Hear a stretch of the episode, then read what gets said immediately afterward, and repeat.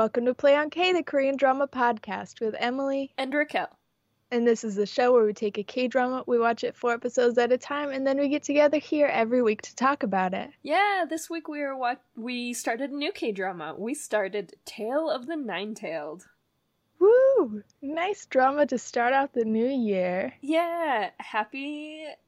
I think it's still 2020 when this episode. Wait, is it 2021 when? Let's think about the future. I think it's 2021 when this airs. Dang. I think this is our January drama. Well, happy January, everyone. We made it through 2020, most likely. Um, if you're here, you made it. If you're here, you made it, and we all made it. Um, if you're not listening to this, then we none of us made it through 2020. The aliens really did land. Oh no. Hello to the aliens who are listening to this playback. We're sorry for what you're about to hear. I hope you enjoy the podcast. This is probably the last episode if you did decide that humans were garbage. So, which I get it. I get it. We accept your your response to our actions. um, New Year. Thank God. We made it. It's weird doing this in advance because it's not the new year yet. I feel like we should be bringing more New Year's energy. Mm-hmm. We're just faking it. That's what this year is going to be about: is us faking it as we record way too far in advance until we're starting to release episodes and not recording. Oh, it's going to be so weird to have a baby. it's coming. like the aliens. nice thing to say about a baby. it's coming. That's uh, the energy we're bringing. Yeah, I totally know how to be super normal about um, babies. I can tell. I really feel that right now. Just a whole lot of normalcy coming off of Raquel about the baby. Mm-hmm. Very normal vibe. um, I'm super stoked to watch this. I watched four episodes when it very first started airing, and I was like, this one's definitely Tale of the Nine-Tailed is right up Play on K's alley. Yep. This is our perfect show. It feels right. It feels good. Okay, so we're starting a, we're starting a show with Lee Dong Wook. So we're starting strong. Yes. it's a strong January. This 2021 is going to be a, I hesitate to jinx it, but like we're starting strong. Let's leave it at that. Yeah, 2021 is just going to be a Lee Dong Wook thirst podcast. Hello, welcome. Welcome to the Lee Dong Wook Thirst podcast. Um so that's been very good about these episodes. I've appreciated that.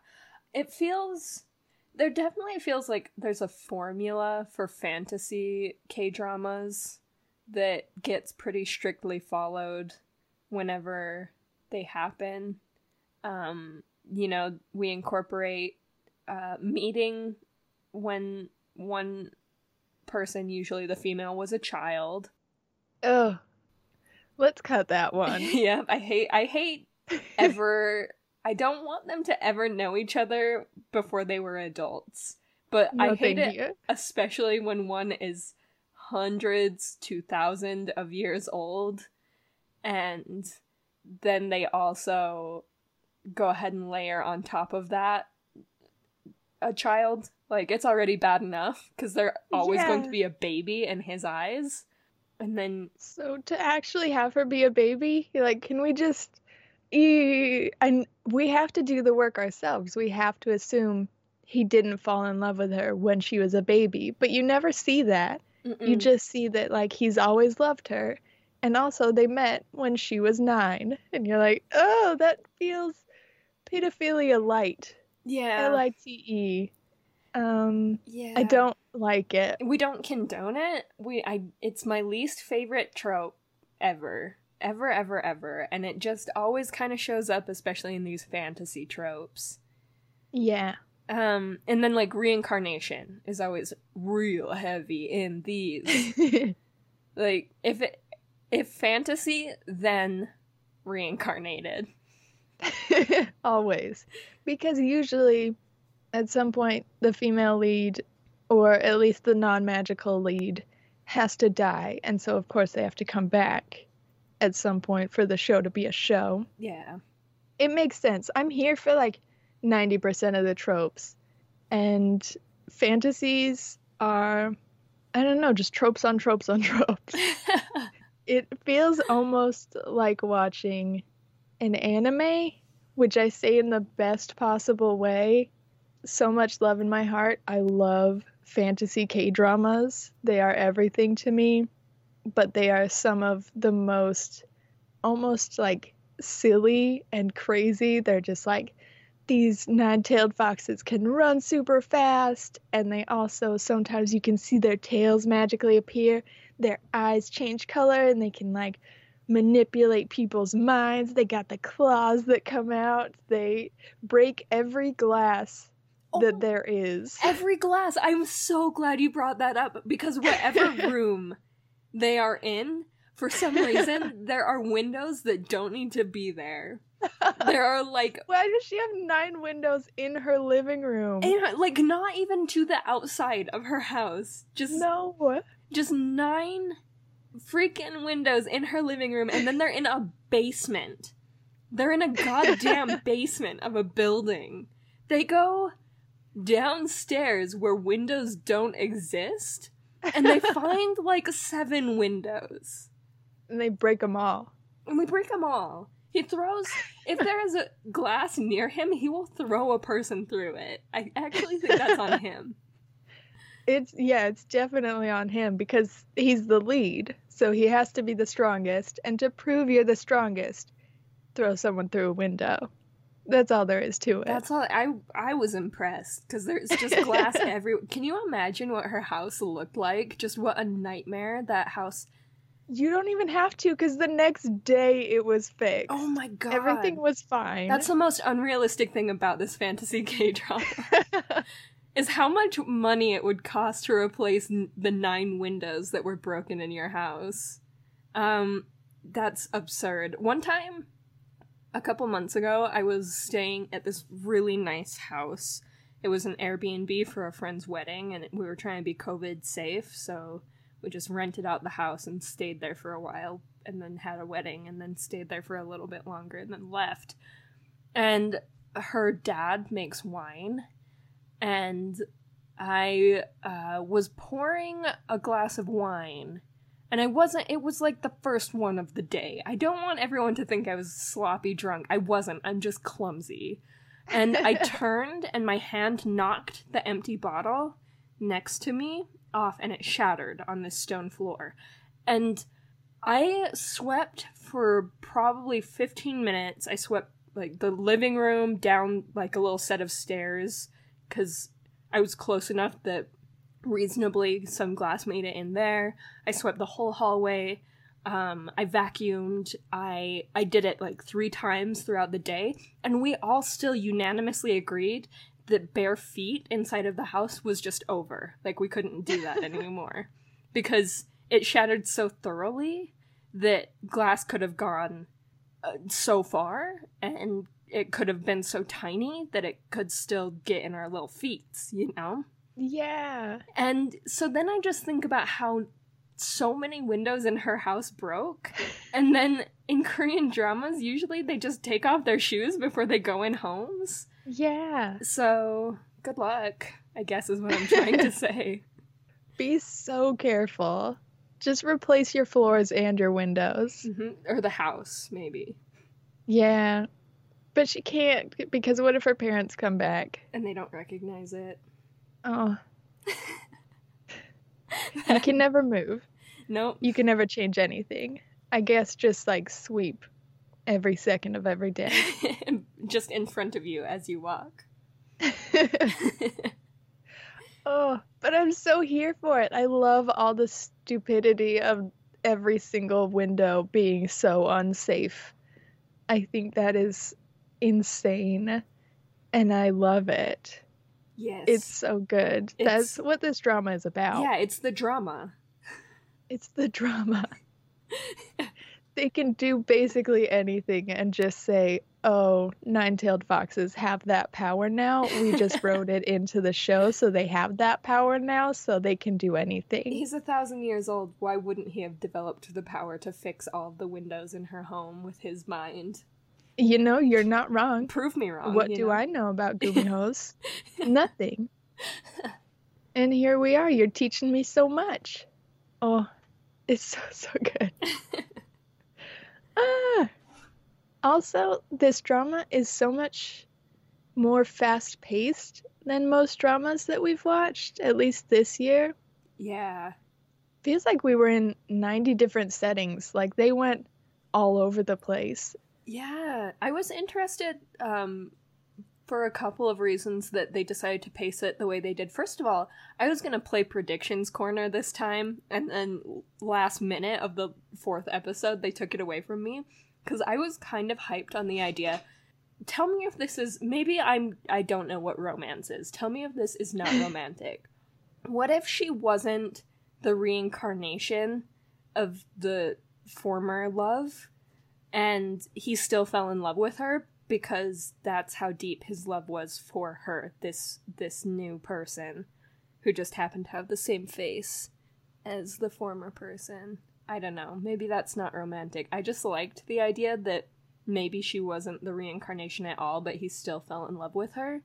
Yeah, I'm totally fine with that. I am really okay with his brother coming in and being like, Your first love was reincarnated, and us finding out that it was that little tiny boy who was like, I'll be your best friend. oh And you're like, Oh, that's kind of creepy that he has the fox speed. Like, I don't want you to be in love with him.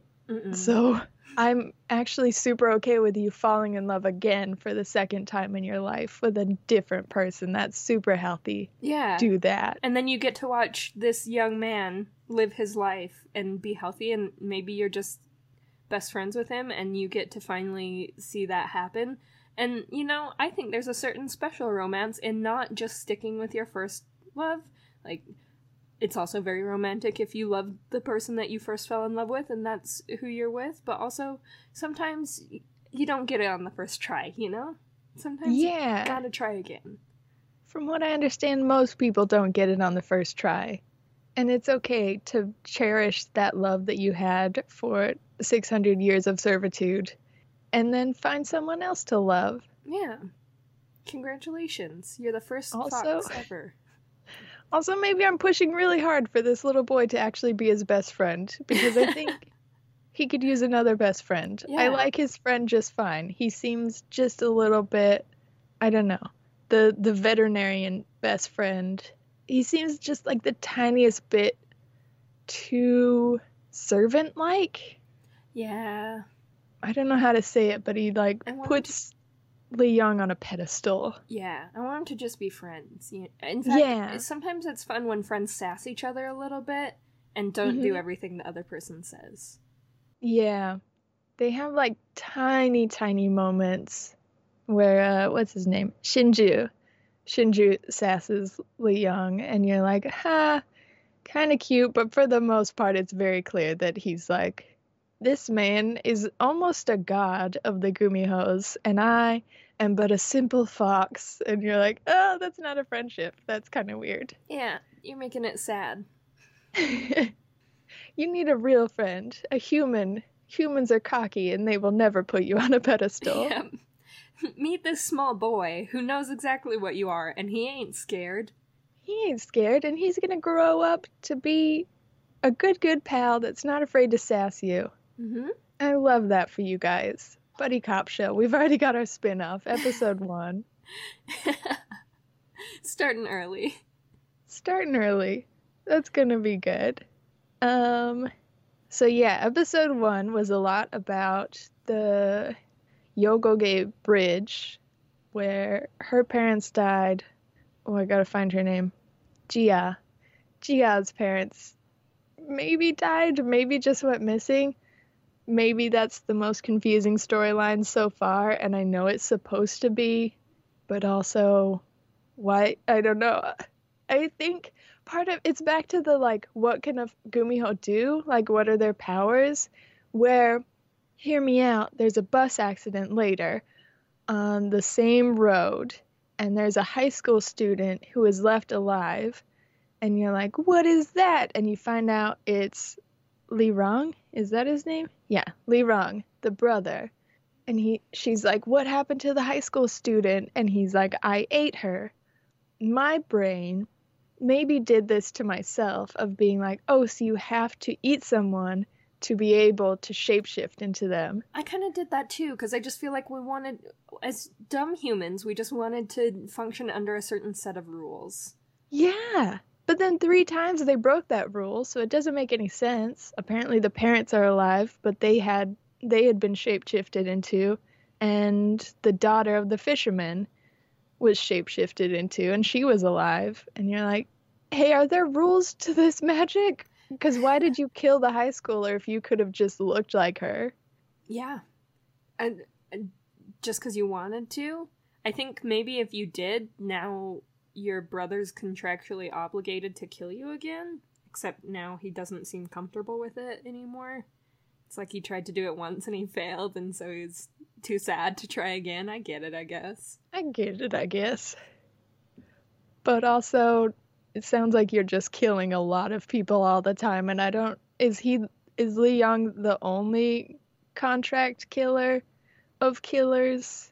Seems like you would just send another bounty hunter after the brother and be like i get it why you don't want to murder your little brother twice but you know someone needs to stop him. He's doing pretty bad. Yeah like you okay so you failed the first time so what if we send uh new other contracted you know, someone.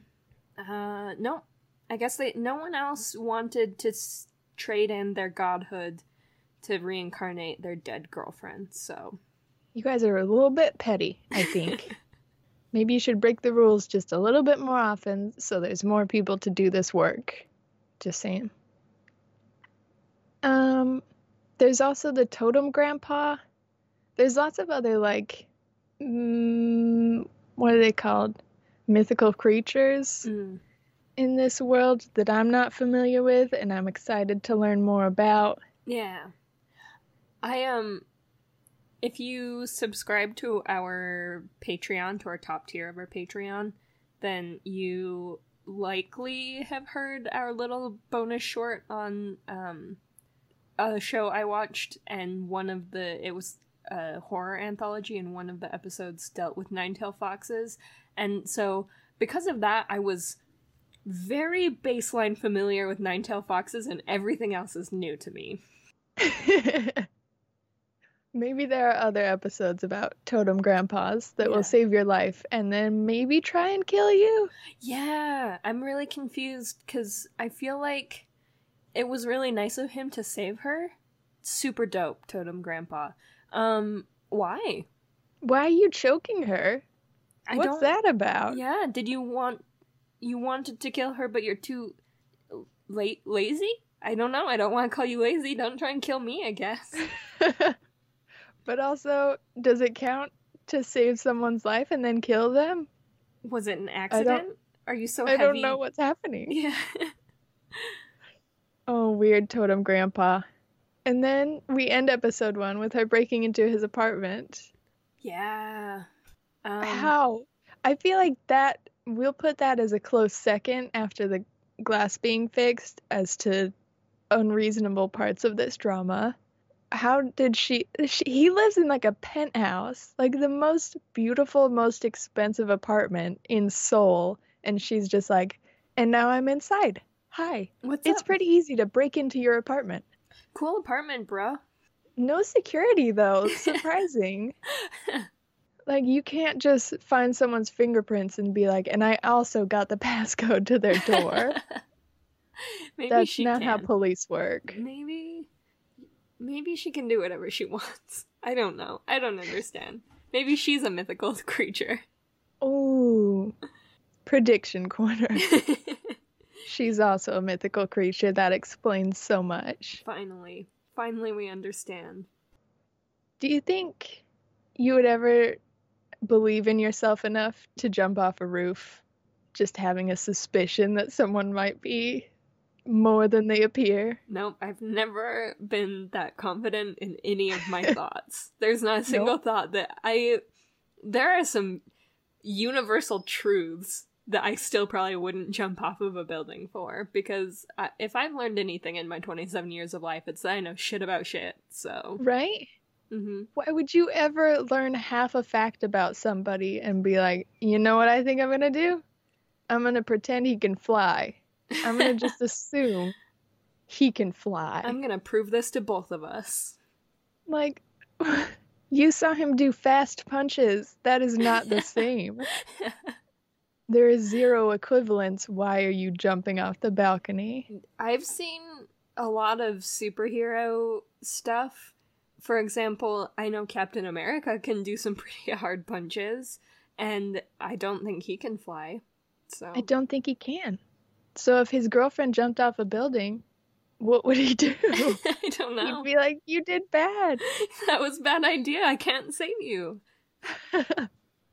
It made for one of the most probably iconic scenes of the show, at least the most iconic scenes of these episodes, where they're floating silhouetted by the moon upside down over the city. So cool. Very, very cool shot.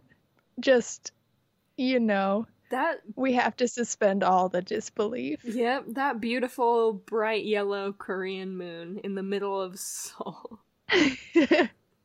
the biggest moon you've ever seen in It's- the dimmest city. Yep, the moon is now the size of Earth. and um the city of Seoul turned out all of its lights just for a minute. just so you could see it. I'm here for it. Mhm. Why did we? I feel like I'm convincing myself constantly that I love fantasy while also uh, sliding back into my natural state of tearing a show apart top to bottom. It's just fun to do. It's fun and fantasy makes it so easy because you have to just suspend your disbelief or um call out all of the little details, you know?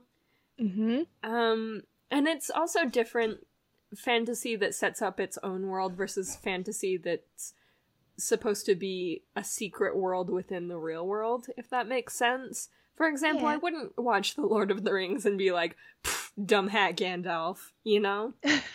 um, or how did they get into this apartment? right. But you watch a show that sort of takes place in our real world, but it's also just, you know, those funny little fantasy differences that you think, no, people would notice. Yeah. And y- you can't just do that stuff without people noticing. Yeah. Have you But I guess maybe you can. seen a K drama that set up its own world? Probably. I'm not good at performing on the spot. Sorry. Do all like history quiz. dramas fall into that category? Mm, sometimes, in the sense that they paint history as a much less dark place.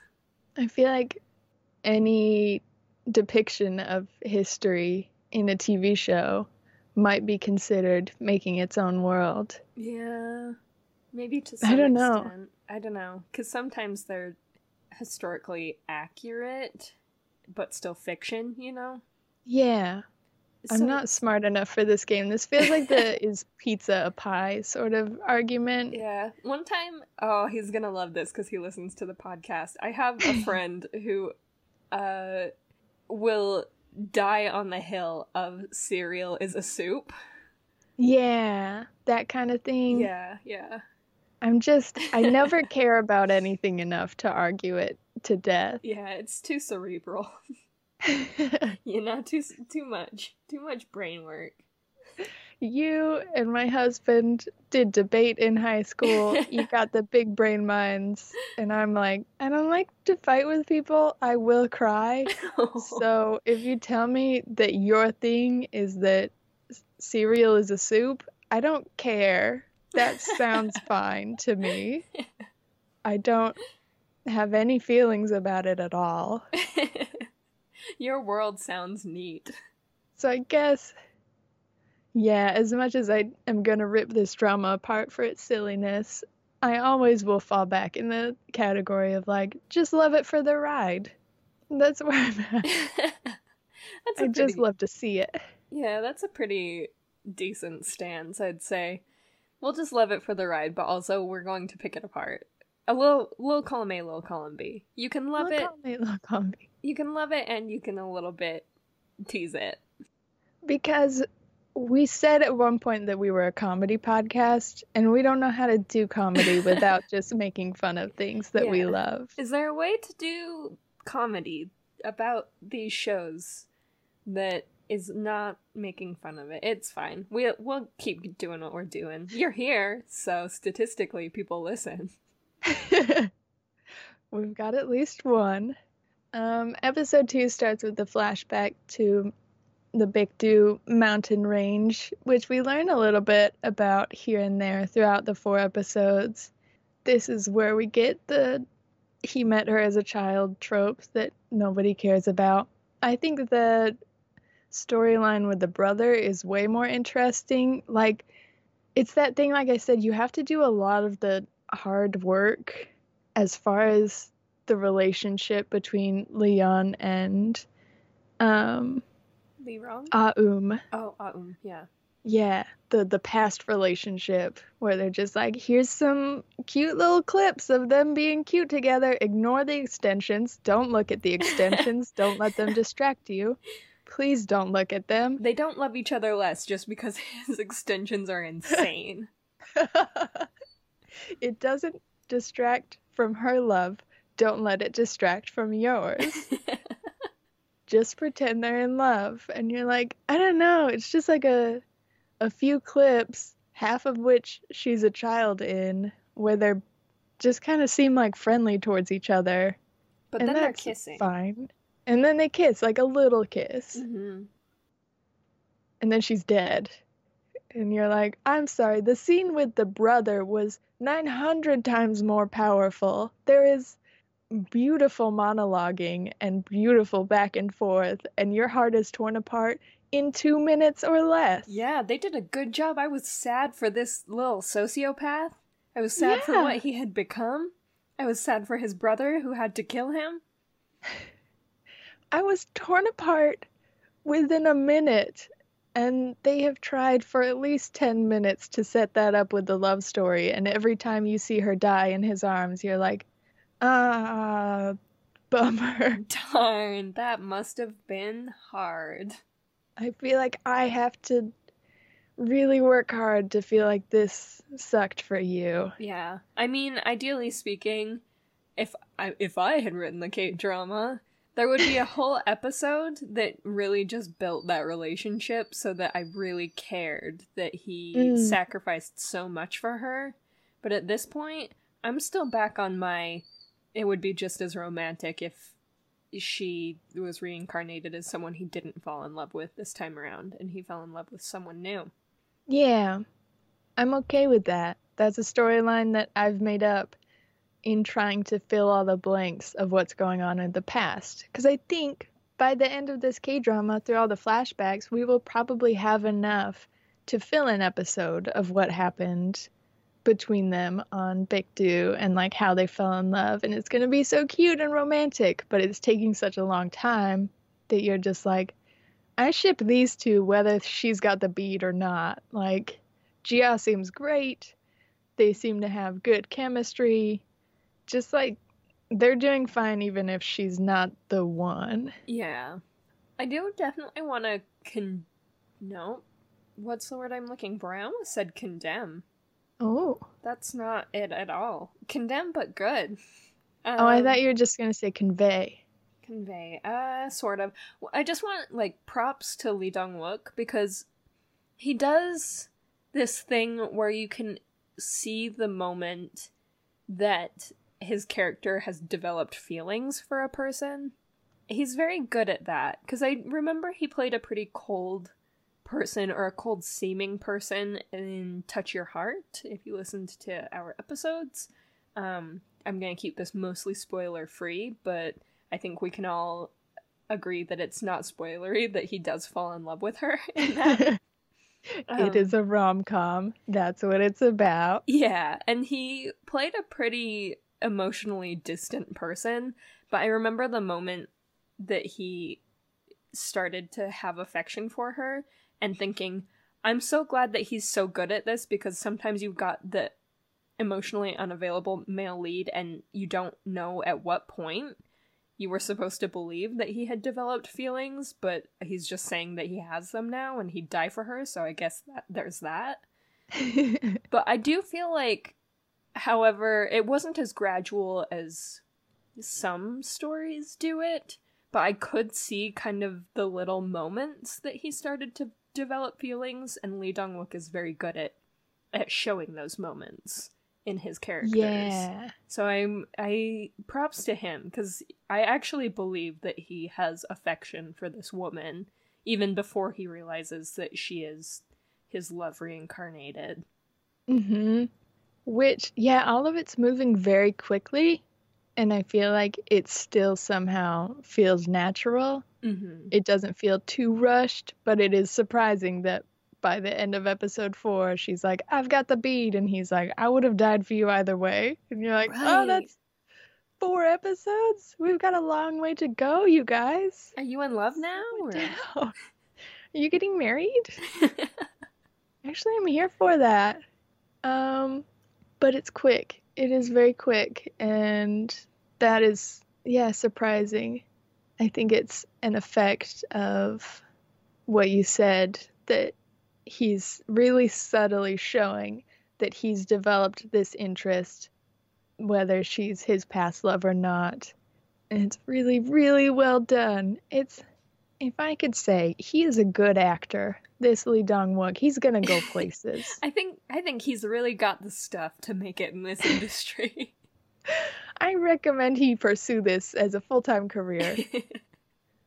I love to see it. I love when he plays a character with like superpowers, but that's just like broken on the inside and a little bit a little bit silly sometimes on the outside. Yeah. I feel like we got that a little bit with the Grim Reaper and Goblin, if I'm not mistaken. It was a long time ago, so I could be filling in some blanks pretty liberally here.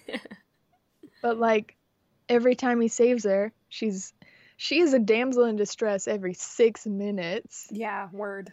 which like you know that's my trope. I am a sucker for a damsel in distress, but I'm also like I want you to be just like 10% more competent because I think that's what your character is supposed to be. Like Ji-ah is supposed to be this like cool, confident woman who's like good at her job and doesn't give up on a lead. But when she's entering this magical world, it's clearly so dangerous that she's just putting herself in danger all the time. And I'm a Mhm. little bit like, but could you be like just a little more careful? Just ten And then my heart skips a beat when Lee Yeon shows up and saves her, and then he freaking smirks every time, and I'm like, okay, just put yourself in danger. I don't care. do whatever Um, you need I get to. Another smirk. I like it when he I'm saves good. you too, girl. And that's the monkey brains. the monkey brains are out. Yeah, yeah, yeah. I mean, it's fine. We all know that Lee Dong-wook is a big bias here on Play on K. Um, and Lee Dong Wook with red hair didn't even know it was a thing I needed. yeah, but now we have it, and I've only had it for four episodes, and I would die for it. So, um, I do appreciate kind of going back to her character, as frustrating as it is that she's kind of continuously a damsel, and I would like to see that not be the case so much personally. I do love the level of confidence they've given her. For example, um she has really good insight. She has really Mhm. good investigation skills. She has pretty decent perception. And I really I am listing her traits based on Dungeons and Dragons. Yes. But caught on to that, yeah. I was I was thinking about it as we were going through because I like that she's kind of a shrewd person, but she's still warm. She's just very Mm. analytical, but she hasn't lost any warmth because of it, which I think is something that sometimes it's a trap that people fall into with these it's kind of a tropey trap that that K-dramas fall into where if they have a really analytical female lead who is good at her job, they also kind of forget to make her a really warm three-dimensional person. And so I appreciate that they've done that pretty well cuz I think of um again referencing another fantasy drama. We're, I think we're going to do that a lot while we um, yeah. review this drama, but uh, going back to Hwayugi, I remember liking the female lead, but she was definitely a much more closed off person, but she similarly was thrust into a world that was too dangerous for her, but she was also she had certain abilities that kind of brought something to the table. Yeah. And but I do feel like uh I mean go back to Hwayugi if you want to hear our whole review on it, but I remember kind of wishing that she was a little more three-dimensional and her interactions with others were I don't know, more in- encouraging, I guess. I don't know. I don't know what I'm trying to say, but I I see a lot of similarities between the two main characters from Hwayugi and from this from Tale of the Nine-Tailed but I prefer Ji-ah. Mm, that's a really good comparison. I feel like Ji-ah is a lot more endearing, especially in her interactions with other humans. Mm-hmm. I remember, we'll try and stop comparing pretty soon, but I remember in Hwayugi, the female lead had an assistant at her office who she was never really close to, whereas in this one, she's clearly really close to the two people she works with probably three people. They have like a manager that hasn't really been established as a character, but at least the writer and the uh, assistant, the do everything guy, the yeah. only guy who works a lot. um, those three are clearly really close and friendly with each other, and I think that has helped establish her as like a person who is likable. Yes, yeah, and yeah, she's got certain skills too. She's not just being pushed into this. She is kind of being pushed into this world, but also kind of seeking this world out, not knowing how dangerous it is. And so that's why I'd like to see her less damselly, just because she is she's smart. She didn't drink the tea, and then it was kind of frustrating when the shaman lady was immediately like, "Yeah, well, it wasn't about drinking it, you dum dum." but I like that stuff. I think it's, for one thing, it's kind of a cliche thing of like, we've all seen the TV shows where they drink the tea or they eat the food and it's been poisoned. So now they can't escape. And she's like, okay, I'm not the classic damsel in distress. I'm not going to do a stupid thing. And so I like that this show is a little bit like, we're smart enough to trick you twice, at least. And I love that it's established that like she approaches these fishermen and she kind of gets into the start of an altercation with them and she's clearly got the upper hand. Like she keeps control of the situation. When it comes to dealing with people, she is exceptional. And then when it comes to dealing with foxes, that exceptionalism is like the bare minimum now, but it's what's kept her alive for as long as four episodes at least. Yeah. It is this incredible skill and ability to read people has kept her just getting by in this fantasy world. And as we see her interact with more and more fantasy creatures, I think that will continually be a little bit frustrating that she like never is going to get the upper hand. She's never going to be as exceptional as she is when it when she's dealing with real people but it's going to get her by. I think she'll survive because she is so amazing. And I think that's a really hard balance to strike, and they've done such a good job with it. Yeah, that's true. They have done a really exceptional job, and I didn't think about it that way, and now I do like it even more that yeah, she's definitely a people person. It's when she's entering into this new world that she eh, she's actually lucky to be exceptional because now she's just surviving. I thought kind of thinking about that island as a whole, I thought that island like I know it will come back. Clearly they're building up to like the biggest baddest evil out there is buried on this island. So eventually we're going to round back to it. That's going to be a thing, probably the final boss battle of this show. But it's so interesting to me that they stayed there for like one and a half episodes and then suddenly they're just gone. Yeah. They're like, whoa, everybody disappeared. And you're like, are they going to go around and find them? Are they still on the island? Are they going to track them down? And she's like, no, we're going back home. Thank you.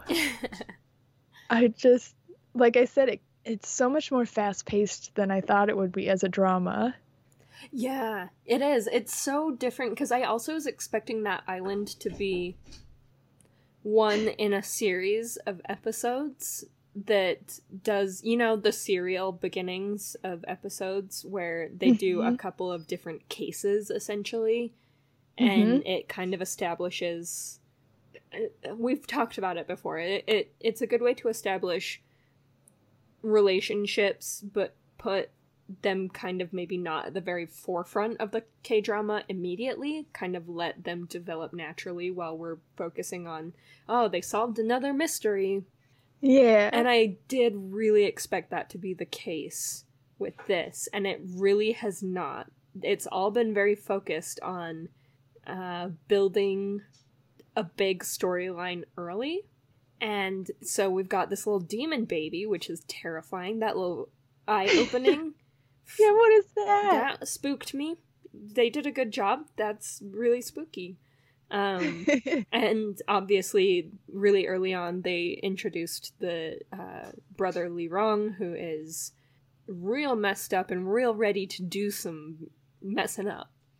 and his, his girlfriend. Yes, who was in The King Eternal Monarch, but she played a Uh-huh. good guy in that. I feel like we've seen her in everything everywhere. She's just so stunningly beautiful, Yes. but also usually like a second female lead. It's a total disconnect because I'm like, you are the most beautiful person I've ever seen. something you I- should be the lead. Yeah, they. I can't wait to see her as a lead, as a female lead. Uh, Mhm. y- y'all, let me know as soon as you see that happen. Um, but I love that she and the actor who plays Lee Rang actually look very fox-like. hmm They have really sharp features, Mhm. and, And so they're it, really exceptionally beautiful. yes, so it makes it so convincing that these are fox people, even though I Yeah. think she stole the body that she's inhabiting. Because I think, like, that's a good way to put it because I don't want to make it sound like our actual leads are just less good looking. Like, clearly, everyone in this show is insanely good looking. Like, they are, what an incredible cast. The visuals are there. I just, yeah, Lee Rang and uh, Yuri are just yeah, almost that alien fox like, doll like, perfect people. And I love to look at them. Yes. So good. Wait for her to fall in love with the vet accidentally. Right? Oh, it's happening. I ship it so hard. I or want she'll her to change. heart. You know, and that would be disappointing because I really want her to fall in love. Yeah, I'm pretty sure that's what's going to happen. But I really want him to just slowly chip away at her hurt self and change her for the better. Is that too much to ask? I don't know. I'm crossing my fingers on camera. That's bad podcasting, but I do that to you all the time. I just like nod a lot when you're talking, and I'm like, this isn't helpful. Just say you agree. it's so hard because I actually I am very much that over affirming listener. So when you're Mhm. talking, I'm over here. Yes. Mm-hmm. Or something I've picked up lately is I laugh in affirmation. Just do a little Oh giggle. no, I did it. Oh, it's like you cued me. and now it's in your mind. Um, yeah, I have to take some of those out every time I edit, just so that it's not constantly me going, ha ha ha. ha, no. ha." Oh, never edit. Just edit our pauses out and then keep all our weird noises in the background.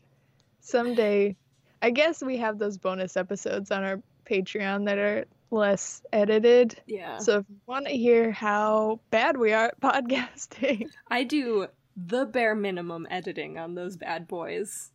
I just make sure that we aren't screaming at any point, you know? No absolutely breaking of the eardrums because we got too mm. close to the mic. But other than that, we're all likes and ums.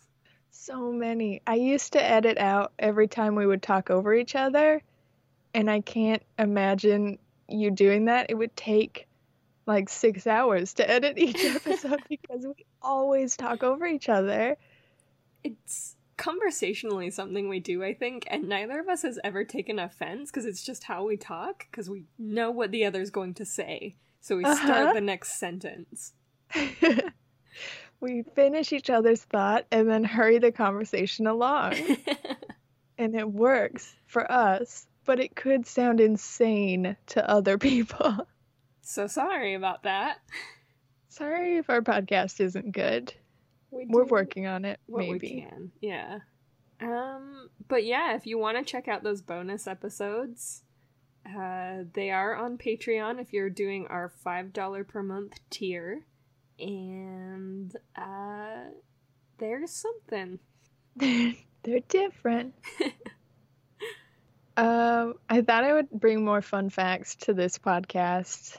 I don't think I had that many, except, okay, I had two fun facts before we go Okay. because this was my second watch through of these four episodes, so I had time to like Google stuff while it was playing. Fact number one an Imugi is a legendary dragon monster. I think I already forgot. It's either an old dragon or a young dragon. I can't remember. But if you see one, they're supposed to be good luck, like Oh. a sign of good fortune. And they are benevolent creatures. So they usually refer to this thing as Imugi.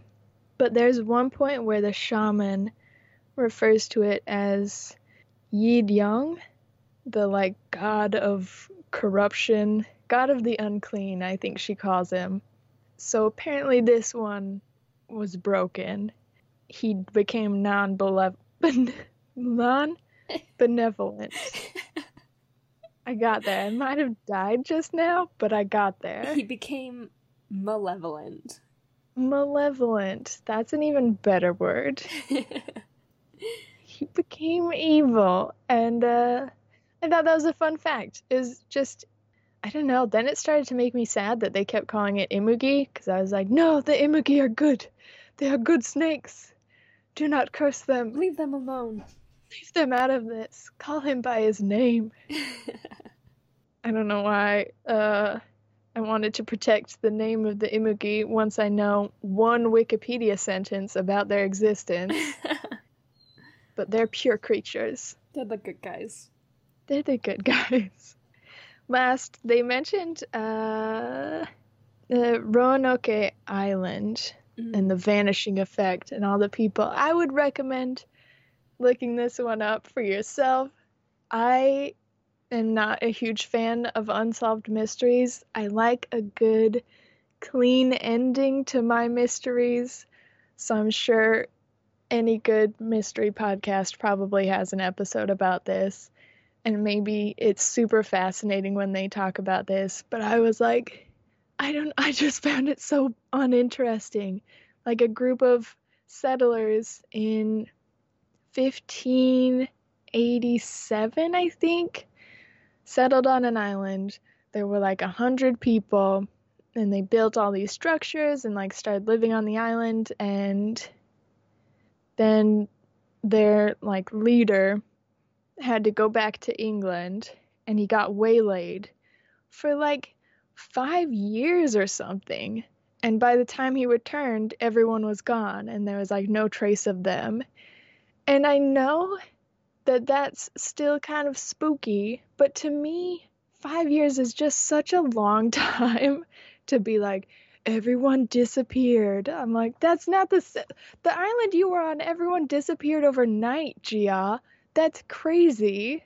that's not the same as being like we returned five years later and the the town was abandoned. I feel like you'd be like, yeah, maybe everyone died, maybe they left, I don't know. Yeah. Also, back in the 1500s, it's not like anyone had a Facebook, so you could be like, hey, where did you go? Why aren't you Yeah. here? What did something happen on Roanoke? And then they could be like, oh, yeah, bruh.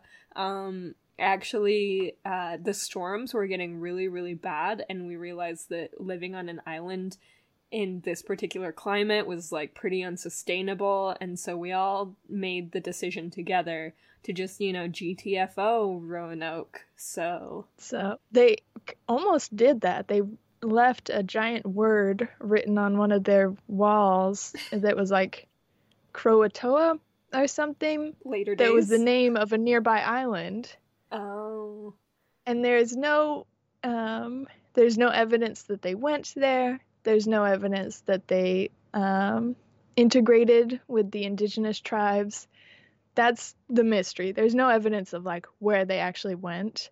To me, feels like if they were trying to go to another island, maybe they got lost at sea. If they said like they left a note on the wall that said this island it seems pretty clear that they tried to go there and they probably died along the way. mystery solved case closed You're welcome. This 500 year old mystery was just solved by the world's biggest idiot. Like, you can see I'm just not interested in this mystery. I don't believe it's a case, a solid case of the vanishing effect that is proven as like historically the craziest thing that's ever happened. Just, know- yeah. there are crazier mysteries um for sure i can't think of any off the top of my head but they exist They exist. It's not this one. So don't even bring it up in my K drama, I guess. GTFO. That's the second time I've used that particular acronym. Ooh, very hip. Yeah, I'm so hip here. Here on Play on K, we like to use the hippest acronyms. I think GTFO is pretty new, and I like it. Okay, that's all I had for these episodes. Did you have anything else to add? um, Maybe about ghost children or any of the fourth episode, which we almost entirely skipped? you know, I'll just do a quick um, baseline thoughts of just like the spooky or difficult to watch parts of this, and it's a weird way to end it, but like, have we ever been good at it? I don't know. No. Um, so I struggled really hard with watching the freaking gruesome deaths of the sailors. Just all of them. Mm. The cannibalism, the drowning in a toilet, the choking on hair. Uh, all rough. It was a lot, you know, and then there was just a whole lot of blurred knives as people got stabbed and cut and sliced. Dang. A lot. Yeah, we had to blur a lot of these we- these bloody weapons. And then uh I yeah, the ghost children were spooky. I think some of the most success- successfully spooky imagery I've seen in a K-drama was used in this and one of them was the 1 million ch- child hands banging on the Yeah. windows. Whoa. E- Yeah. The child hands and the motion light for me are big ones.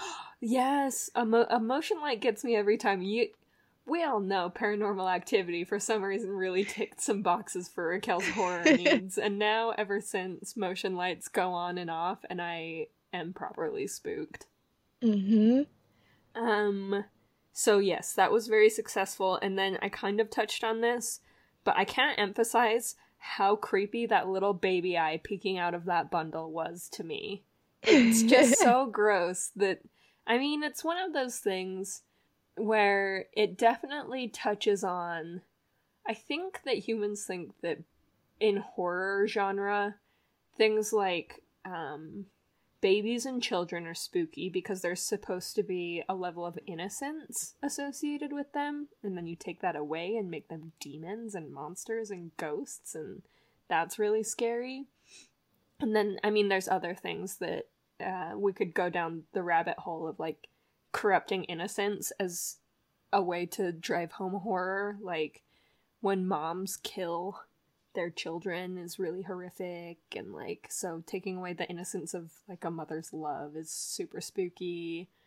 Um they didn't use that. But there's just like you know there's just certain things that when you twist them for horror it hits a little extra Yeah, they started to do that with the Fox parents chasing their child through the house. yes that was really scary because it's yes a mom who turns on her baby and and that's always going to be bad news just really extra creepy and um so i think that there's an element of that that plays into it for me that it's a baby but i think it's also just that they so successfully shrouded it in mystery and then they end episode 4 with one creepy little black eye cracking open and I know that eventually we will see a CGI of something that just isn't that spooky, and it will completely uh, take away from the spooky mystery that is this show.